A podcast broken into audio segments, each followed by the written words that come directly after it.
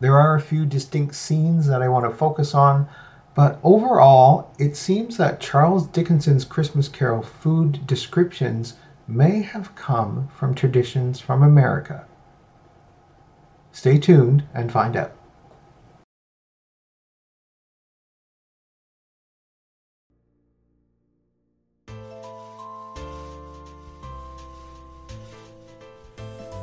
I'm your host, Glenn Warren, and welcome to another serving of Seasons Eatings, the podcast which explores the history and origins of your favorite Christmas foods. Seasons Eatings can be found wherever you download your favorite podcasts. If you haven't already, I would ask you to subscribe. That way, you won't miss an episode when it's released, and all future episodes will be available without you having to search for them. If you can please take a minute and leave me a five star review, I would greatly appreciate it. Reviews help others find the podcast and help me know that you're enjoying what I'm doing. And if you let me know you've left a review, I'll send you a Seasons Eating sticker as a personal thank you. Seasons Eatings is also found on most socials. All the links can be found in the show notes, which can be found at seasonseatingspodcast.com. And while you're there, you can buy me an eggnog. Just click on the little cup at the top of the page and leave a donation for as little as $3. Each donation is used for the running of the podcast and its general upkeep, so any help would be greatly appreciated. Finally, you can let me know how I'm doing, leave a suggestion for a future episode, or just say hello at seasonseatingspodcast at gmail.com.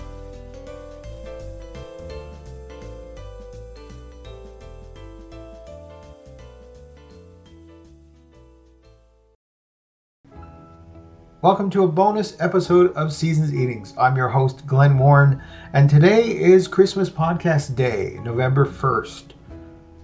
Other Christmas podcasts on your feed are exploring different versions of Charles Dickens's A Christmas Carol, whether it be movie adaptations, radio adaptations, or even different book stories.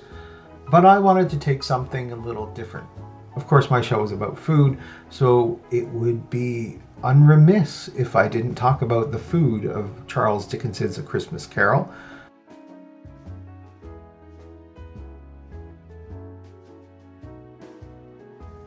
One can't go through the holiday season without hearing, seeing, or even listening to a version of Charles Dickens's A Christmas Carol. It is often held up to be one of the quintessential markers of the traditional holiday meal. I've talked about some of the food in the story before in my episodes about the smoking bishop, plum pudding, and turkey, and I'll put those links to those in the show notes. In 1843, when Dickens first published A Christmas Carol, the Christmas he depicted was a shift away from the holiday of the early 1800s. To many at this time, Christmas celebrations had degenerated into a raucous public parties and in America they were shunned by Puritans, Calvinists, Presbyterians, and Quakers. Dickens visited America in 1842, the year before he published A Christmas Carol. Stephen Fisk wrote in his 1901 in his article The Dickens Christmas that he must have heard of the annual holiday that we inherited from our Dutch ancestors and developed and improved into the greatest of family festivals for after his visit to this continent, Dickens was, in regard to Christmas, a changed and altogether different man. Attractive though this idea might be, it's wrong. Dickens's daughter, Mary, or Mamie, declared that Christmas was always a time which in our home was looked forward to with eagerness and delight.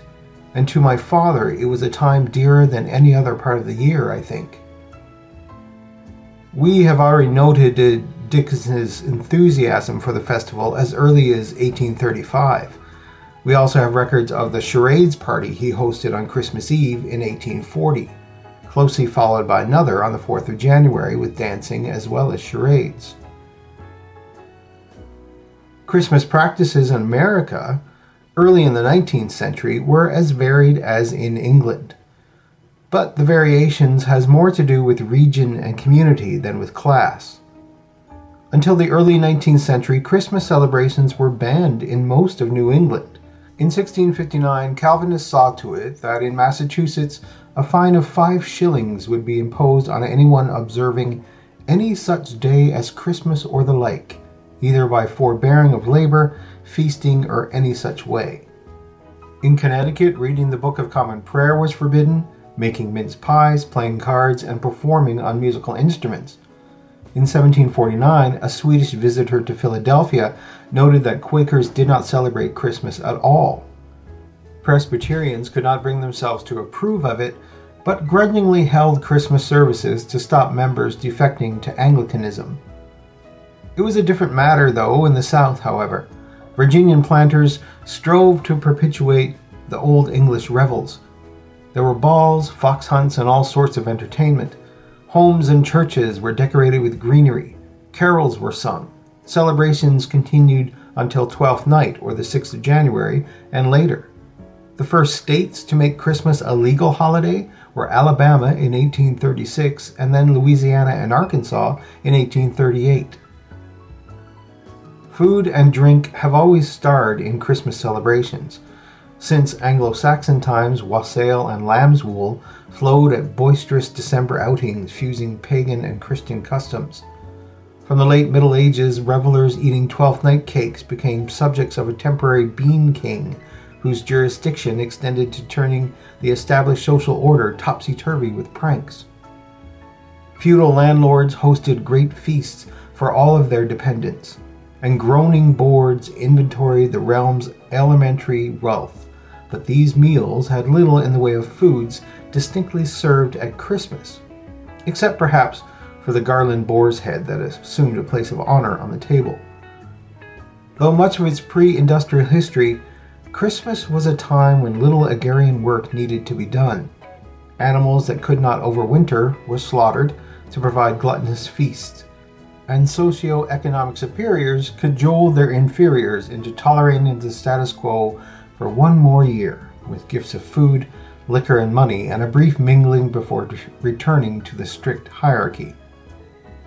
But none of these were the traditions of Christmas dinners.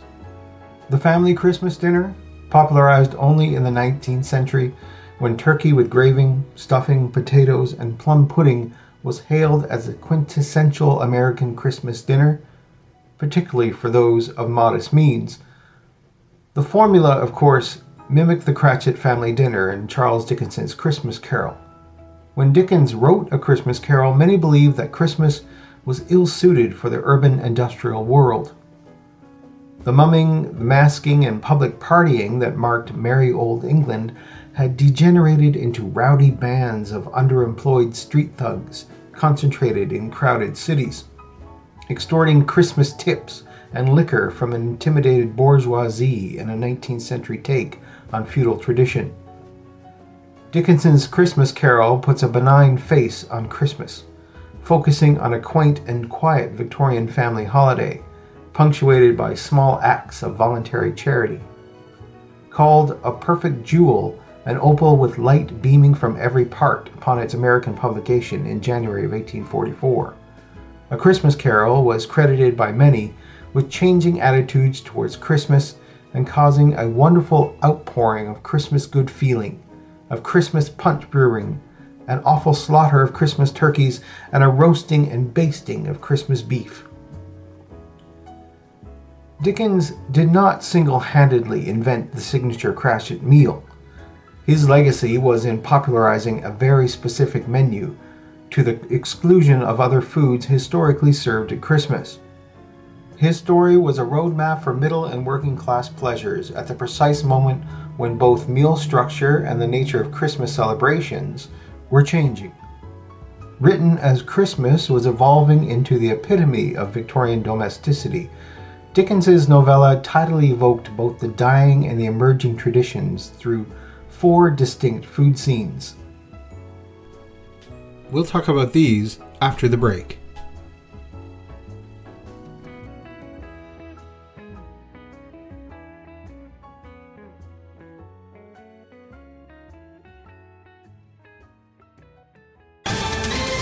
Ohio, ready for some quick mental health facts? Let's go. Nearly 2 million Ohioans live with a mental health condition.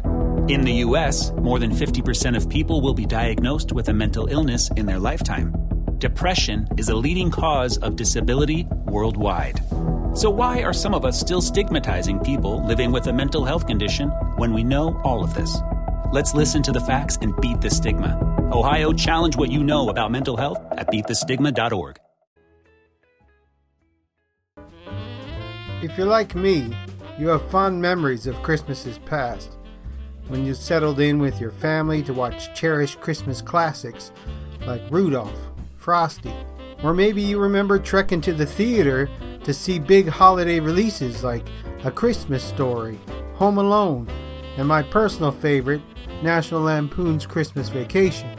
I hope you'll rediscover a piece of that innocence while shopping at retrofestive.ca. While you're here, why not pick up some gifts for your loved ones? We're always posting new items, so be sure to check back often. You can also find us on Facebook, Instagram, and Twitter. From leg lamps to moose mugs, puzzles and pop culture, Retro Festive is your one stop online shop for all your holiday gifts. Visit retrofestive.ca and be like Uncle Eddie and get something for you. Something really nice. Don't you wish the holidays would last the entire year? Well, now it can. Head on over to mymerrychristmas.com where you can enjoy the holidays all year long. You can chat with other Christmas enthusiasts on any topic you can think of movies, books, cooking, decorating, anything. If it's about Christmas, it's here. Joining My Merry Christmas is completely free but if you become a Premier member, you can enjoy extra bonuses such as a yearly Christmas card exchange and Kringle Radio, Santa's exclusive Christmas radio station. For only $19.95, you can become a Premier member of MyMerryChristmas.com for a full year. So head on over to MyMerryChristmas.com and start enjoying Christmas all year long.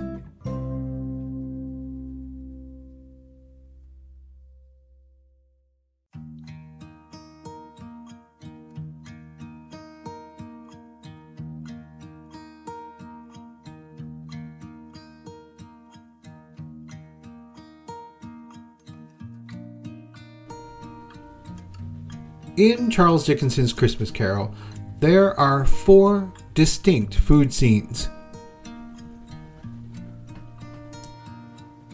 First was the vision of Christmas past when Ebenezer Scrooge was transported back to his apprenticeship under old Fezziwig for the quaint, slightly anachronistic party that Fezziwig hosted for his extended community. The meal was unpretentious and jolly as children, local tradesmen, and Fezziwig's employees feasted on great joints of beef, beer, and mince pies, and gambled merrily into the night. The second food event was Scrooge's introduction to the ghost of Christmas present. Ensconced on a great throne constructed from every imaginable furred and feathered game, supported by barrels of oysters, mincemeats, sausages, and plum pudding, luxurious imported oranges, twelfth night cakes, and immense bowls of punch. The throne of Christmas present represented the Christmas gastronomic indulgence of the well to do. The throne contrasted with the third food image Cratchit's shabby tail laid with a scrawny goose that had to be sent out for roasting at the local bake shop, gravy, mashed potatoes, sage and onion stuffing, and applesauce. Such a beast ensued that you might not have thought a goose the rarest of all birds a feathered phenomenon to which a black swan was a matter of course.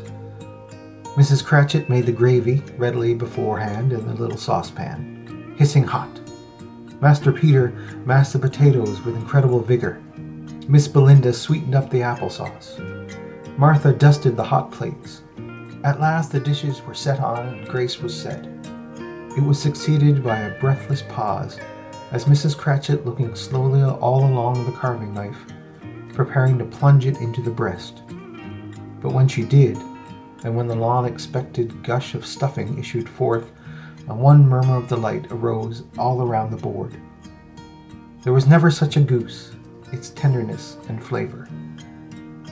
The meal's highlight was a blazing plum pudding garnished with holly that was triumphantly paraded into the flat.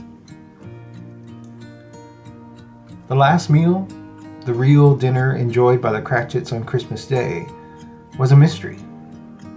All we know is that Scrooge sent Cratchit the biggest turkey in the poulterer's shop.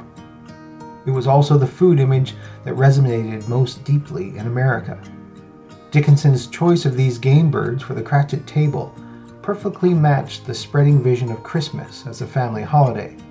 Either the modest goose of Christmas present or the more luxurious turkey of Scrooge's charity were family sized birds that could be within the reach of lower, middle, and working class households, at least on this special occasion. Either would create a grander, more ceremonial appearance that would indistinct butcher's meat. By bypassing the beef, brawn, and venison identified with lordly feasts, Dickens calibrated Christmas dinner to a domestic lower middle class setting. In Dickens's own words, eked out by the applesauce and mashed potatoes, it was a sufficient dinner for the whole family.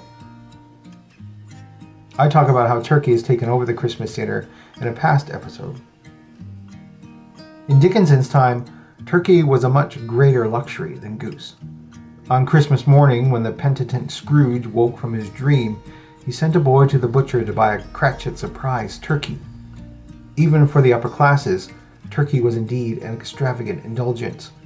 The bird didn't even arrive in England from America until 1523 and 1542. Toward the end of the 16th century, turkey started to replace exotic birds such as swans and peacocks on the tables of the English elite. James I is reputed to be the person who first made turkey popular in England, as he abhorred any form of pork, so turkey was served at banquets and ceremonial occasions. I'll put the link to the episode about turkey in the show notes. Within a generation, and aided by the changing meal structures of the mid to late 19th century, when affluent and middle class Americans abandoned service a la Francaise in favor of more hierarchical modern menus that culminated with a single roast, the centerpiece bird would become the focus of a proper dinner, not only for the humble, but for the comfortable as well. By the turn of the 20th century, Christmas dinner was up for grabs. Dickens's Christmas Carol formula was still well represented, but it no longer dictated the ideal meal. Foods that imitated holiday totems became the rage in the mid 20th century. Grapefruit salads ringed with green tinted sugar and a maraschino cherry poinsettia resembled evergreen wreaths. Pears, cut like Christmas trees, were garnished with cubes of cream cheese presents, painted with food coloring ribbons. And cherry angel food cakes, layered with lime gelatin and holding Noel candles, all jockeyed for position on Christmas tables, next to the modern riff on mince pies, now made without meat.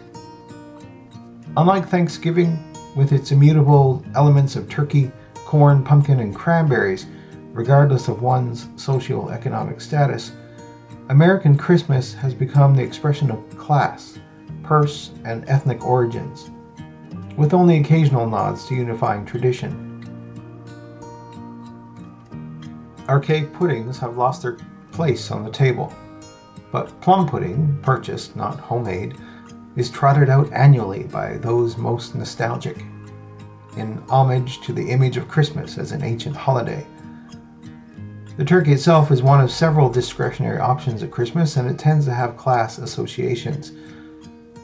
From the many 20th century cookbooks that offer menus for Christmas, those that suggest only turkey tend to be geared to modest households were the elite plum delicacies of game, beef, and the like, in addition to a traditional turkey dinner.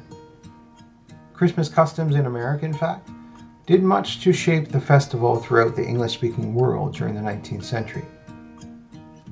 Can we confidently do so when we read passages such as this from Stave 3 of A Christmas Carol? But soon the steeples called good people all to church and chapel, and away they came, flocking through the streets in their best clothes and with their gayest faces. And at the same time, there emerged from scores of by streets, lanes, and nameless turnings innumerable people carrying their dinners to the bakers' shops. The sight of these poor revelers appeared to interest the spirit very much, for he stood with the Scrooge beside him in a baker's doorway, and taking off the covers as their bearers passed, sprinkled incense on their dinners from his torch. And it was a very uncommon kind of torch, for once or twice, when there were angry words between some dinner carriers who jostled each other, he shed just a few drops of water on them from it, and their good humor was restored directly. For they said it was a shame to quarrel on Christmas Day. And so it was. God love it, so it was. There is no yearning for revelry in the squire's great hall here, no mooning over decaying traditions, no anxiety about signs of social class. Dickens affectionately contemplates what his contemporaries actually did at Christmas time, humble contemporaries in particular, and he infuses his narrative with magical and fantastic elements. Either we attribute all this to Dickens's own experience and imagination, or we assume that he had congenial models to inspire him. And the best available models were American.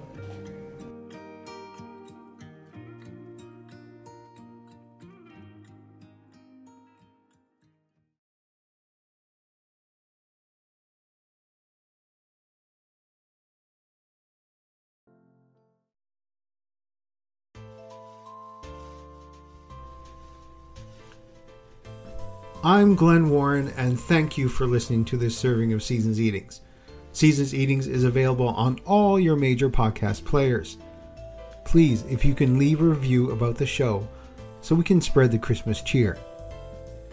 And I know we all get busy, especially during the holidays. So just sharing the podcast with someone you know who loves Christmas would mean so much. Also, I would love to hear from you. Send me an email at seasonseatingspodcast at gmail.com and let me know how you like the show, suggestions for future episodes, or just to say hi. And if you let me know you've left a review, I'll send you a Seasons Eating sticker for your trouble, as well as my unwavering gratitude. And if you're feeling extra generous this season, you can buy me an eggnog. Head on over to seasonseatingspodcast.com and click on the little cup in the corner. Each small donation helps with the daily running of the podcast and is greatly appreciated. Seasons Eatings is also part of the Christmas Podcast Network. So head on over to ChristmasPodcast.com and find your next podcast addiction. All music for Seasons Eatings is used under the Creative Commons license.